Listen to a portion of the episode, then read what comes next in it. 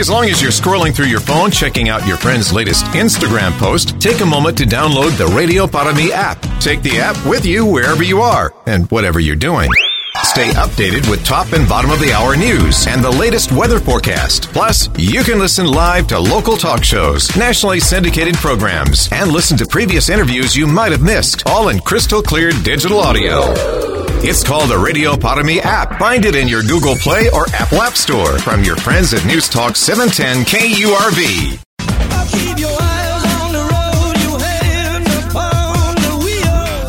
This is an encore presentation of the 956 Drive Home on News Talk 710 KURV and KURV.com. Here's Zach. James Czerniawski is a contributor with Young Voices and the Senior Tech and Innovation Policy Analyst at Americans for Prosperity. He's our guest now. We're talking about the Twitter files. Ooh. I want to play the X Files music to this thing, but uh, I, what what what what were some of the big discoveries so far? Yeah, thanks for having me. I think that when you're looking at the Twitter files, what what you're really seeing uh, is a company that had a lot of internal strife going on uh, when it came to how to handle the Hunter Biden laptop story. Um, and ultimately, they made the wrong call. They decided to go and restrict access to the distribution of that story and sharing that link, even going as far as restricting the ability to send it via direct messages between users, which is something that's usually reserved for really rare cases like trying to prevent spreading child pornography. Um, so it was obviously very extreme measures that were taken. And basically, over the course of the time since that story dropped, you know, you're learning more about what, what exactly the company officials were thinking behind closed doors. There was a lot of disagreement over whether or not this was actually the right move, whether or not, you know, this is even right. And to his credit, you even had current Representative Ro Khanna from California, who represents Silicon Valley, uh, emailing the company and asking, hey, you know, is this okay? It seems like it's violating First Amendment principles here. Like, and he's no he's no center right fan per se. It's just something that's you know it, it raises a lot of very interesting questions as you're looking at what's going on here uh, with the Twitter files. I, I can remember a few years ago, you had a lot of people online talking about shadow banning and they were being called crazy. And lo and behold, this kind of thing actually was happening. So Twitter was stopping certain things from trending and just stopping things from popping up on the newsfeed? That was certainly something that we saw getting reported on last night from uh, that was um, Bari Weiss who who was covering that portion of the Twitter file drop. And basically, what what was going on there is that you see that the companies they have basic trust and safety practices that they employ. Um, what we don't know is like why those particular things were attributed to those users. They might have been violating existing rules of the community, and then therefore those certain kinds of tags were slapped on them. In general, what it what really runs up to is just that I think what Elon's trying to accomplish here is he's trying to you know turn the page here with the Twitter files and show what he thinks the company did wrong, so that way he can go and run Twitter in his vision and hopefully turn the page and have something that's better than what it has been in years past. Joining us on 710 KURV is James Czerniawski, a contributor with Young Voices and the Senior Tech and Innovation Policy Analyst at Americans for Prosperity. Davis Rankin, your question.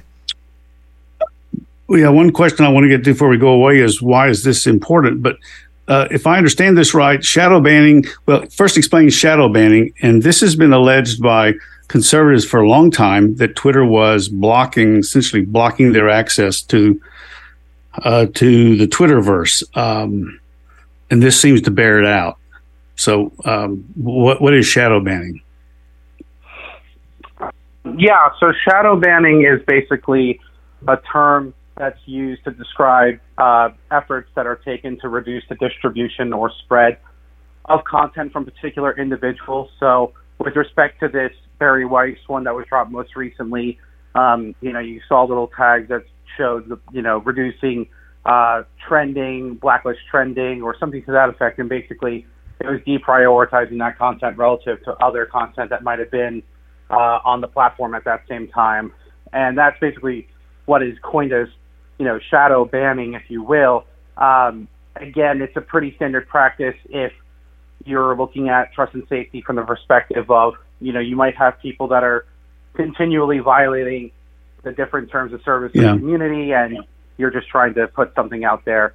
uh, to limit that rather than taking a more excessive action than, let's say, suspending their account or you know completely removing it altogether.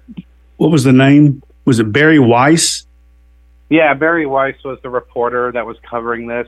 Uh, her and Matt Taibbi uh, are the independent yeah. reporters that are trying to uh, cover this uh, Twitter filing right now.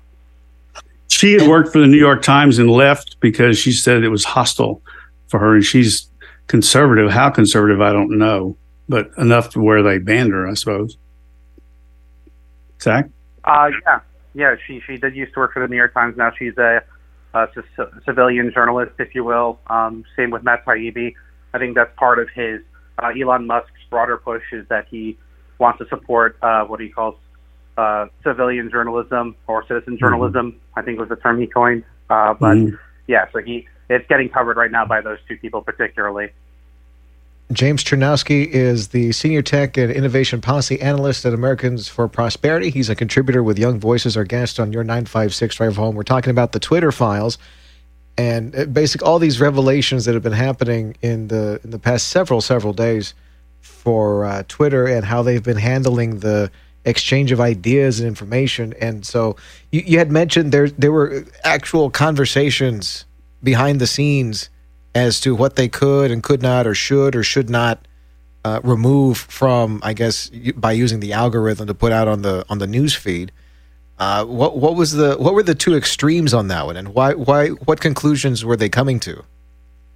Well, in, in the case of the Hunter Biden laptop story, when you're looking at the original uh, Twitter files reporting by Matt Taibbi, that was all centralized upon the, the discussion was about the Hunter Biden laptop story and it was basically they decided to take it down under the hack materials policy. And what was the conversation going on behind closed doors was whether or not you could actually stand behind that decision. How are you messaging that to the public and why? And what tools do we have that we can uh, employ if this is a decision? And you know, is that actually the right thing to be doing? Again, it was uh, it was something that there was a lot of internal strife about, and part of the reason why is that when you were Twitter, in 2016, you had you know Russian, uh, certainly some Russian agents were trying to engage in interference. Then in 2017, you had leaked materials and hacked materials that were unleashed on social media uh, during the French presidential election, and because they didn't take the right kinds of actions then, I think that the company on average was just on edge. So put them in an impossible position because no matter what they were ultimately going to do, no one was going to be happy. And that's exactly what ultimately happened here. Do you have optimism about the future for social media with all these new philosophical discussions that we're having with it? Yeah, I, I try to be optimistic no matter what when it comes to, to technology. I think that on average, technology has been a great force for good in terms of being a conduit for people to express themselves, not just in the United States but around the world. So that's a that's a really powerful thing. And I think that while I think there's a lot of good conversations that are happening right now in the long run, there's plenty to be you know positive about when looking at this space. I think that it's very bright future still, all things considered. I want to I want to ask you about something that happened here in Texas. I know this is a little bit off topic, but this has been this is starting to pick up a little bit of steam where the discussion is about how uh, age limits on uh, on social media. Somebody has introduced a bill that's coming up in the I, can't remember if this was a national or a Texas thing, but they're they're talking about 18 years old. That's the cutoff. You have to be 18 years or older to to start using social media. Do you think that's going to be a something that's just going to be pushed to the side, or do you think that uh, this is something that a discussion that might pick up? I'm sure that it's it's going to be a discussion uh, that's going to continue to happen in terms of how to look at protecting children online. Uh, I, I've heard about the bill. I saw it earlier today, but I, I obviously have not read any legislative text, so I can't really comment on that specific bill. Um, but what I would say as a general point of order is that we have to be very careful about when we're looking to regulate online spaces, um, even with kids. Kids have certainly uh, had some, you know, issues online, but I think that ultimately uh, there's also a lot of benefits to being online too. So I think that we have to be very cautious about how we're drawing lines here when it comes to looking at protecting children online and making sure, most importantly, that we are empowering parents uh, with the necessary tools at their disposal so that they can make sure that they're providing a safe environment for their kids when they're operating technological devices like an iPhone or something else, for that matter.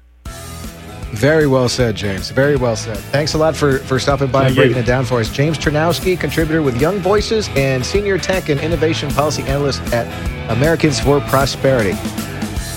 He's our guest on your 956 Drive Home. You're listening to an encore presentation of the 956 Drive Home on News Talk 710 KURV and KURV.com. As long as you're scrolling through your phone, checking out your friend's latest Instagram post, take a moment to download the Radio Para Mi app. Take the app with you wherever you are and whatever you're doing. Stay updated with top and bottom of the hour news and the latest weather forecast. Plus, you can listen live to local talk shows, nationally syndicated programs, and listen to previous interviews you might have missed, all in crystal clear digital audio. It's called the Radio Para app. Find it in your Google Play or Apple App Store from your friends at News Talk 710 KURV. This is an encore presentation of the 956 Drive Home on News Talk 710 KURV and KURV.com. Here's Zach. It's time for a check of the citrus industry, especially since they had taken some hits in recent years but we'll see how things are going right now. We welcome to the show Dale Murden, the president of Texas Citrus Mutual, our guest on your 956 drive home. So we had a big freeze and then we had a big drought. Where do we stand right now on citrus, Dale? Well, don't forget the hurricane that we had. So we've kind of had a trifecta. Uh, but hmm. actually, we're back in business and harvesting what looks to be a really good crop this year. What have been some of the challenges and fears so far since the winter storm about this particular crop? You know, it, it's weather, weather, weather. For us, it was that, that hurricane in 20, then the freeze in 21, and we've had lingering droughts, so we've got some water level concerns. Uh, not much you can do about the weather except just hold your ground and try to do the best you can with what you've got. But uh, we're harvesting away. We started harvest this year in early October, and things are going really well so far. Davis Rankin, your question. Um, when uh, Florida got hit twice by uh, storms, one more powerful than the other, um, I would be lying if I said I don't know where the citrus belt is in Florida, where the citrus growing areas.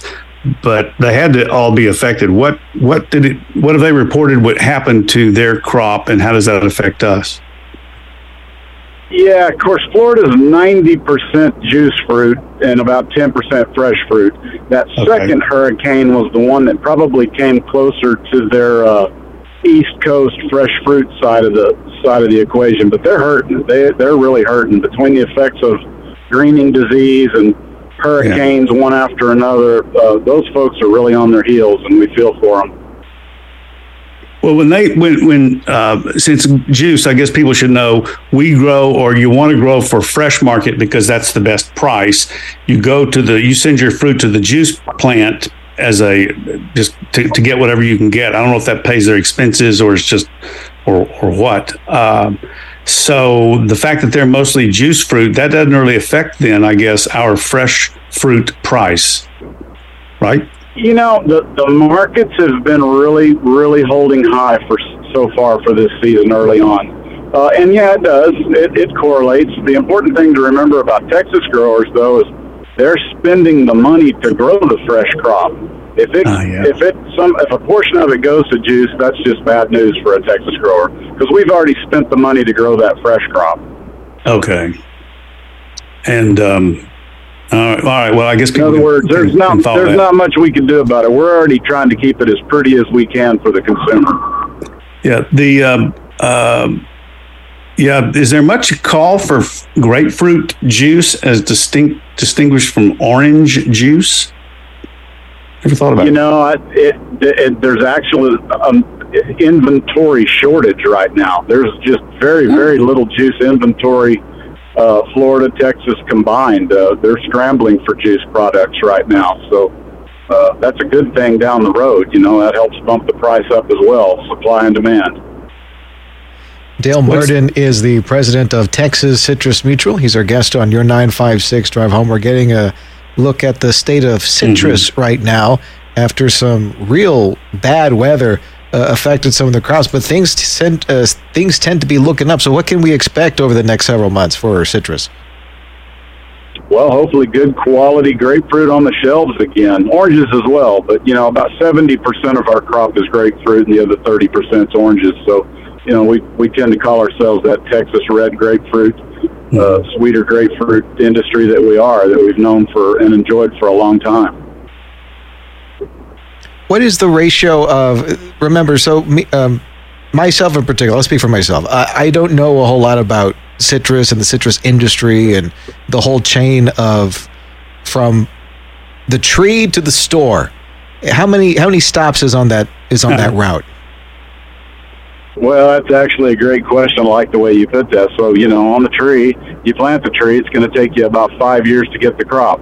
Grower's putting all his expenses in it till he starts to see some income. So from the grove, then you you know you go to the harvest crew to the packing shed. What we as growers tend to call the pick, pack, and peddle phase. Uh, you know they're going to pick it, they're going to pack it, and they're going to peddle it for us and get it into the consumer's hands as quickly as they can. I got a question. How long does all that take? Oh yeah. Well, harvest season here starts late September, early October, and can run as long as as May. So you know, five six month harvest season. Uh, this is what a lot of people scratch their head after the February 21 freeze. We actually had two crops growing on the trees. So in February and March, we're blooming. Our trees are starting to flower and bloom and grow next year's crop. So that particular freeze not only hurt that following crop, but any crop that we had remaining on the tree at that time. How do you how do you differentiate what goes into the juicer versus what goes out onto the marketplace? Well, it's all strictly graded at the packing shed level, and you know blemishes can affect you. Uh, sometimes size, just overall external quality for the main part could kick it over to the juice plant. Industry runs probably 60, 70% fresh and the rest juice. You know, we can't grow 100% juice down here with our tropical breezes, some people like to call it. We just have external blemish quality problems sometimes. Uh, that wind scarring that, that a lot, a lot of people call it. Uh, doesn't hurt the inside, it just hurts the external ex- appearance and on the shelf. So that'll go to the juice plant. About how many, uh, let's say, oranges does it take to make your your typical jug of fruit juice? Yeah, well, that's complicated because then you're talking gallons and pound solids and tonnage, and, and that's uh, that's not an exact science for me. Okay, that's fair. That's fair. All right. Uh, Dale Murden is the We're into president of math Texas Citrus Mutual, our guest on your 956 rifle. I was just.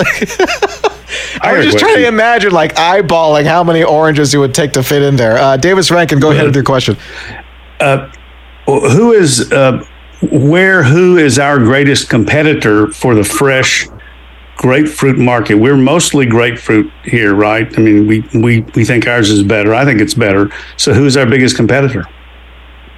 Well, uh, you know, Florida still commands a pretty good market on their fresh grapefruit, but the Davis, Mexico, uh, they're they're coming on strong with uh, growing regions and and their grapefruit uh, and things like that. So so that's uh kind of kind of bites into into markets worldwide and even domestically at different times of the year. So that's Mexico is probably my biggest uh, competitor at this point. Well, Size they wise, how do we. Size, I'm sorry, Davis. Um, size wise, how do we compare with Florida and Mexico, respectively?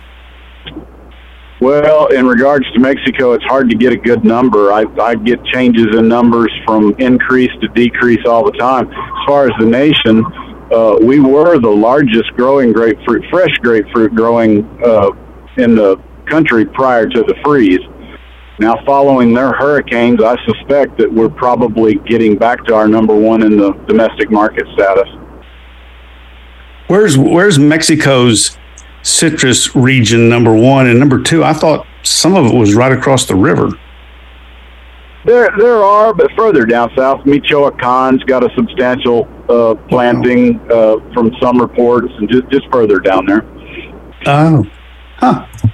Well, um, You Why have don't a they- you have a rosy outlook for uh, citrus for our region, then, huh? To to sum things up, Dale. You know, I, Davis said it. Our quality beats everybody. Our Brix levels, our sweetness ratios, just uh, are incomparable, and so we look forward to uh, competing on on a quality level anywhere. uh, I think I think even my my counterparts in Florida and California will tell you our grapefruit's better. Well, I, I uh, Davey and I and all of us here wish for a very bountiful crop for, for the next one that comes on out. Uh, thanks for your time as usual here with us. Uh, Dale Murden, the president of Texas Citrus Mutual, joining us on News Talk 710 KURV. You're listening to an encore presentation of the 956 Drive Home on News Talk 710 KURV and KURV.com.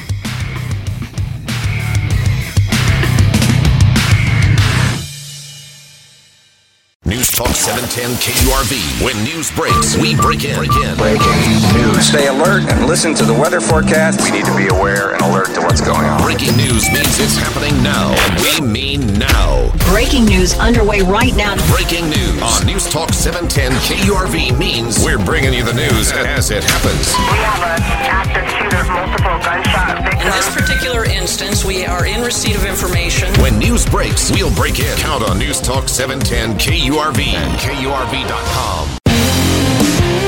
This is an encore presentation of the 956 Drive Home on News Talk 710 KURV and KURV.com. Here's Zach.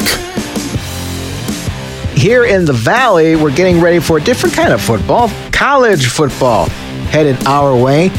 Uh, we welcome to the show the newly announced head coach for UTRGV Vaqueros, Travis Bush. Uh, welcome to the show. Tell us a little bit about yourself and and uh, w- where you come from. Hey, uh, um, appreciate you guys having me. Uh, yeah, mm-hmm. um, coming home. You know, um, been uh, been growing up uh, in and around the valley, and uh, been a South Texas boy, and um, you know, been blessed to to be at a lot of places coaching and, and the opportunity to recruit down there and, and now to have a chance to, to come back and uh, and lead this program. It's uh, it's very humbling and, and um, very honored. So I'm, I'm excited. Can't wait to get down there and get to work. Tell us about your your love for football. How far back does it go? Uh, I tell you what, the the very first football I remember is actually um, in the early '80s uh, in Forest San Juan, Alabama, when my father was the head coach there, and and uh, starting kindergarten and first grade down there and, and going to those mm. football games uh, when they were just packed. You know, every town just had one school, and uh, and then growing up around South Texas, the support uh, the people the the Valley has for for football for the high school teams. You look at the North game last week. Uh, and, and the way that they all rallied around PSJ North, and I've said for years, boy, if the Valley ever got college football, this thing's going to blow up. So uh, it's uh, looking forward to it, and, uh, and can't wait to, to to see the outpour support. Uh, without without giving too much of it away, because I know some of this has to be uh, secretive, but plans for UTRGV right now in order to develop a, a, a strong, solid foundation for for a team. What needs to happen right now? Well, there's so much that needs to happen. I mean, we we've got to you know you build everything from the ground up, and and you know the first thing is uh, hiring personnel and staff, and and every piece of the coaching staff to every uh, every um, uh, support staff member. You you've got to you got to order every piece of equipment from a college football program, and then you start talking facilities, and uh, and over the the next year and a half, you know, you, you start a recruiting foundation and, and start recruiting some first classes in there. So it, it's it's a long process. I'm familiar with it. You had the opportunity to do it before. I'm excited about the the leadership in place here. Uh, Dr. Guy Bailey, you know, Chase Talk, and the, the this this team they've put together, the plan we have right now, it's uh, you know it's set up to do it better than anyone's done it before, and and um, so it's it's a long process. It's exciting, but uh, you know we're going to blink in 2025. We're going to be kicking off at HEB Park, and uh, and there will be a live college football in the Valley. That is very exciting. We're joined on 710 KURV by the first head football coach for the new UTRGV Vaqueros. Travis Bush. Davis Rankin, your question. Uh, my my question is where with uh, with uh, say the SEC and um, Alabama, Georgia at the top, um, or uh-huh. Uh, where does UTRG where are they going to fit into all this? Uh, there's no telling. I mean, that's what you look and You go back and, and again, being on the original staff of UTSA in 2010 and, and yeah. not having any idea uh, what that was going to be. Um, you know, no conference, no, you know, no plans really. And then you you look at what they've done now in 12 mm-hmm. years. and uh, there's no telling. And now you look at the the plans we have, the facilities, um, the leadership, the you know the the the way it's set up, there's no telling where this thing can be in, in 10, 12 years. So um, that that's the exciting part, and and that's another thing uh, that makes this uh, you know such an intriguing job, and and what you know to be in on the ground floor where this thing can take off in the in the next few years. It's uh, there's no telling, honestly, but um, but huh. can't can't wait to get going. So what you're saying is that it's not it's not inconceivable that UT uh, UTRGV could whip uh, Alabama and, uh, and and, make, make their head coach uh, as unhappy as he was this this season. So, which would be a good thing in my view. But well, we'll we'll hold off on scheduling Alabama for a little while, but uh, we'll we'll get some games under our belt first. 10-4. But uh, yeah, yeah. UTSA really did take. I had a friend who played football there. He he left to pursue studies, but uh, it was intense, and they seem to have done very, very well in a short period of time. What's the secret? They did. Um, really, you know, goes back. Uh, thought um, I thought we did a good job of recruiting tough, tough, tough kids, and uh, and at, at that time, again, not knowing where we are going to be, it was it was guys that just wanted to play college football. Um, it wasn't about uh, it wasn't about facilities because we didn't have any. It wasn't about um, conference and level. We we just got a bunch of guys that uh, that had a chip on the shoulder to play college football, and uh, and really really helped us get some success going early. Um, and and when that that first crew that we um, that we signed when they were juniors and seniors were those first couple winning seasons they had, and really helped help kickstart some things and and uh, kind of get some recognition across the nation. And then as the facility started coming in and um, and and then more recruits started mm-hmm. coming, and, and then they started jumping conferences, and it uh, it just kind of took off. So uh, again, where where can we be? Where what what what can we do with this thing in the next few years is uh, is really exciting. Yeah, and you're right. That time is going to fly, and, and you've got you've got lots to do. And we thank you for taking some time out of your busy, busy day. Thank you uh, to speak no, with us no, here no today. Problem. I'm good. We hope to have I lots more conversations with you. We hope to have more conversations with you about uh, team developments and things like that in the near future. But otherwise, thanks for stopping by and spending some time with us. Travis Bush, the first head coach Thank for you. the football program at UTRGV, hitting up the Vaqueros team. Our guest on News Talk 710 KURV, your 956 Drive Home. You're listening to an encore presentation of the 956 Drive Home on News Talk 710 KURV and KURV.com.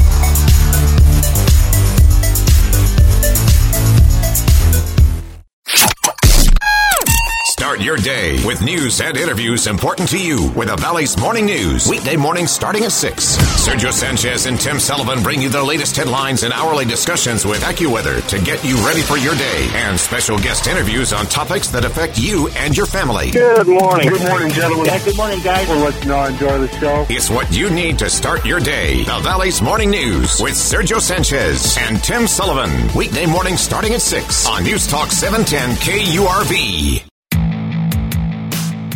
This is an encore presentation of the 956 Drive Home on News Talk 710 KURV and KURV.com. Here's Zach. Lots of talk about social media and TikTok in particular. There's a new bill out from a bipartisan group of lawmakers. Ooh, that would ban TikTok in the U.S. The the tone of my voice is like, wow, they finally they finally agree on something. That's fascinating. Joining us on 710 KURV to uh, talk about this on a more serious note, the the cybersecurity part of, of TikTok and where these concerns are coming from. Andrew Sternke is a private investigator and the CEO of Juris Disputes and in, uh, Investigations. He's assembled a team of some of the most experienced investigators in the country. He's also a cyber threats expert. Our guest on your 956 drive home. So, with uh, TikTok here, where do we start on security threats? Yeah, so I'm, you know, clearly with you. You know, this is something that, uh, you know, I'm glad that it's a bipartisan effort uh, because it, it, it is a uh, dangerous concern. Uh, there's a reason why uh, I don't use TikTok. My team doesn't use TikTok. Um, we don't have our clients using TikTok uh, just because of the various um, uh, data dangers uh, regarding the fact that the data is all going over to China uh, governmental agencies. This this is kind of an innocent question, but uh, I still feel like it's important to at, at, least the the general audience that doesn't understand how any of this works. But what what's the difference between us sending our data to China versus the American companies that are taking all of our data? Well, I mean, it just basically comes down to at least with U.S. Uh, companies, um, you know, there is ability for our government uh, entities, you know, the, the Justice Department, law enforcement, or whatnot, to crack down on U.S. companies if there are issues of data privacy and data security. However, if there are concerns with data privacy and data security um, that is completely controlled by Chinese governmental entities, um, there's nothing that we can do. And that makes a lot of sense. Uh, our guest on 710 KURV, it's Andrew Sternke. He's an expert on st- uh, cyber threats. Davis Rankin, your question? Uh, well, me being older than Zach and a literalist, can you explain what what kind of data they get, and is it known uh, what what they want, and then finally what they might use it for?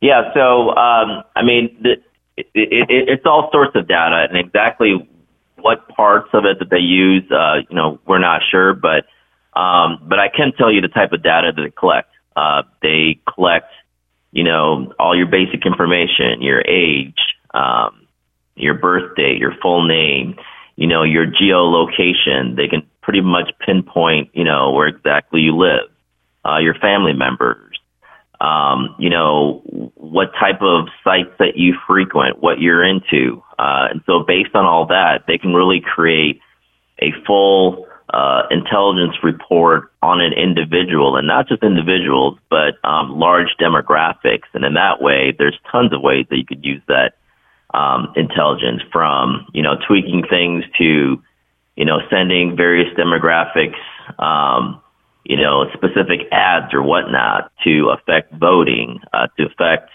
uh, people's even their emotions. Yeah. If they see something that makes them happy, they're happy. If they see something that's sad, it can make them sad. So, um, so really having all that data is, is really endless. And, and if it's you know for nefarious reasons, then um, that that's a large concern. Is, is, is TikTok the only foreign app uh, that that they're particularly worried about, or is this the or I guess I should be asking if if this potentially if if it were passed would set kind of a framework to address problems like this in the future. I mean, it definitely would. Um, you know, uh, with this framework put into place, it, it, would help things in the future because um, you know TikTok is probably the most popular social media uh, platform. Uh, you know, for especially for the younger generations, and um, because of that, uh, you know, w- we definitely need to have a bipartisan effort into really diving in and looking at um, the data privacy concerns for uh, U.S. citizens. We, I think it's known that the, the Russians. I'm not sure when it was. that uh, Vladimir Putin's former cook was put into um, a business spreading rumors on the internet. Um, people would come in, check in, clock in, and then sit down and just invent stuff. I don't know where they posted. I don't, I don't know anything, but, but it was spreading disinformation, spreading chaos, I suppose. Uh, is there any evidence the Chinese ha- have done that? And this kind of information would allow them to target, if I understand, target their disinformation campaigns if they wanted to do that. Right. Um, there, there has been some evidence of that. Um, you know, obviously, I'm I'm in the private uh, investigation sector, so yeah. um, you know, I'm not in the military anymore, and I don't have that sort of um, intel. But but but I have heard that yes, they they have used uh, specific things to target. Why why then are we just letting was I'm not. A thousand questions go through my head, and they all bang together at yeah. once. So, what should yeah. we? And do? they're all very similar too. So we apologize yes, exactly. if, if, they sound redundant. But what should we do? President Biden um, called you and I, said, "What should I, we do?" I just highly encourage people to stop using TikTok. You know, we already have uh, several states starting to ban uh, TikTok mm-hmm. use on uh, state-owned devices. Uh, you know, already the DoD and other uh, federal agencies had already banned uh, TikTok on this, and, and you know, it, it's a tough thing because it's a very popular app. Um, but um, you know, it, it's something that w- we need to be aware of because uh, you know the best way of getting mm-hmm. intelligence. Mm-hmm. This is what we do on the um, investigation side. Is, is we use a lot of social engineering, and um, you're able to gain a lot of information. So if you're a platform such as TikTok, where you're just downloading um, just gobs of data and you're basically storing it. Um, it, mm-hmm. It's a real, you know, national security concern because think about it. Every young kid right now, they're eventually going to be, you know, the next congressman, senator. So what if they're doing something stupid on social media? Can that be used later for blackmail purposes by, um, you know, overseas governments? So we just really have to be careful of, of what we're uh, sharing as far as our data if, is concerned. If you no, just you're look absolutely at, right, yeah. That's if you just look at a video, do they get your data? Yes, because because because because they're they're able to see what type of videos that you're into, um, you know, and and they can really start um, figuring out what type of person you are, um, and and it's just you know those are all aspects of social engineering that um, could be used for, you know, some profiteering things like on the consumer side, pushing you to buy certain uh, products, you know, and that's what Facebook and uh, Google and Amazon does. Or it can be used for nefarious reasons um, by overstate actors. Should we have stronger data, I guess, protections and a stronger framework for these sorts of things, not just for TikTok, but for all apps in general? Since we're, you know, we're just coming in the wake of all of these, uh, I guess, Twitter bombshells that have been dropped. There, where they were in fact doing things that they said that they weren't doing, and now we're just kind of suspicious of everybody. And uh, I don't know where where do we go from here? Right. I mean, and, and, and it's good to be suspicious. You know, I've got, you know, a couple of my team members that they're bona fide hackers and, and they're extremely suspicious. Um, I mean, the, the, the big concern is that, you know, right now we, we are truly going through a cyber revolution, um, you know, regarding data. And it is really the wild, wild west right now. Um, and so we really need um, every citizen's efforts to contact, um, you know, the government um, elected officials to really start modernizing uh, what data security and protection really means. So requiring all these various companies that are just downloading all our personal data to like somehow automatically delete data, you know, after so much time rather than storing it. Um, so, so, so that's one step. Um, the, the following question. Oh, okay. Go ahead. Go ahead. Go ahead and finish your thought. Go ahead. Nope. I lost my train of thinking there. no, that's fine. The, the question, the question that was sent to me from a friend: What about links to TikTok videos if you don't have the TikTok app or the account? How much data are they pulling in from you there versus if you have an account or if you have the app? Well, I mean, they're able to see um, basically uh, where that view is coming from. Now, who specifically, I mean, can they narrow it down to what specific individual? I don't think so, but I don't know. But a great way to um, create a mask of uh, anonymity for yourself is to always use a VPN.